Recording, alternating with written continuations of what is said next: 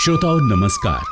स्त्री पुरुष बराबरी में पुरुषों की भागीदारी के अंतर्गत मित्र यूनिट की नए दौर की नई बातें कहानियों में आप सभी का स्वागत है। साथियों, ये ऑडियो सीरीज़ कोरोना संक्रमण जेंडर और सामाजिक न्याय से जुड़ी है।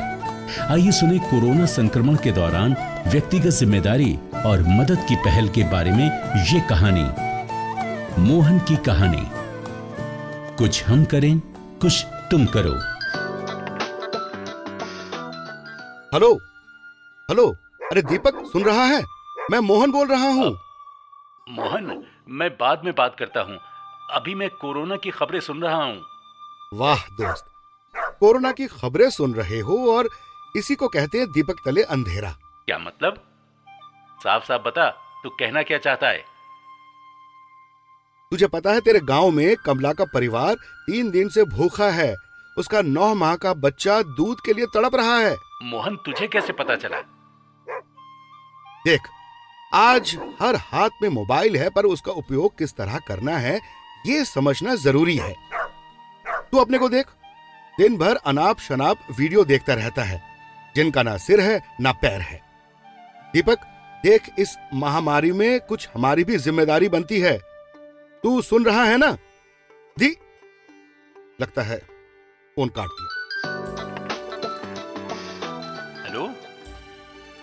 हेलो प्रधान जी मैं दीपक बोल रहा हूँ। हाँ हाँ दीपक। बाद में फ़ोन करना मैं अभी कॉमेडी नाटक देख रहा हूँ।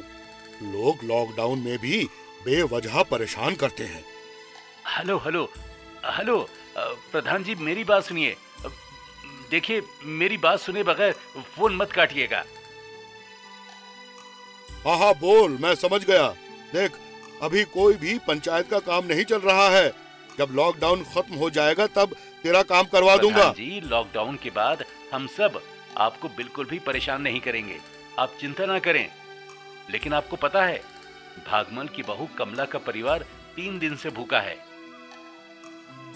अरे हाँ उसका पति कमल जयपुर में काम करता था। घर आया कि नहीं? प्रधान जी ये सवाल तो मुझे आपसे करना था। कमल आया कि नहीं? सुनिए नहीं आया है वो। कहीं बीच रास्ते में फंसा है।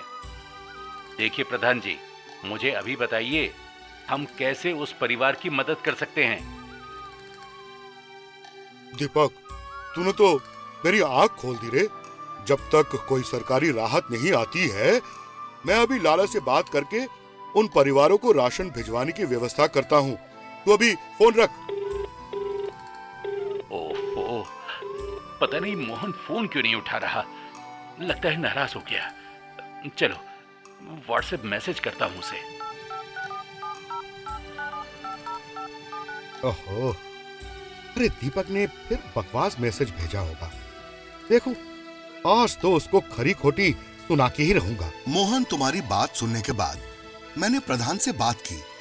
प्रधान ने कमला के घर राशन और बच्चे के लिए दूध भिजवा दिया है।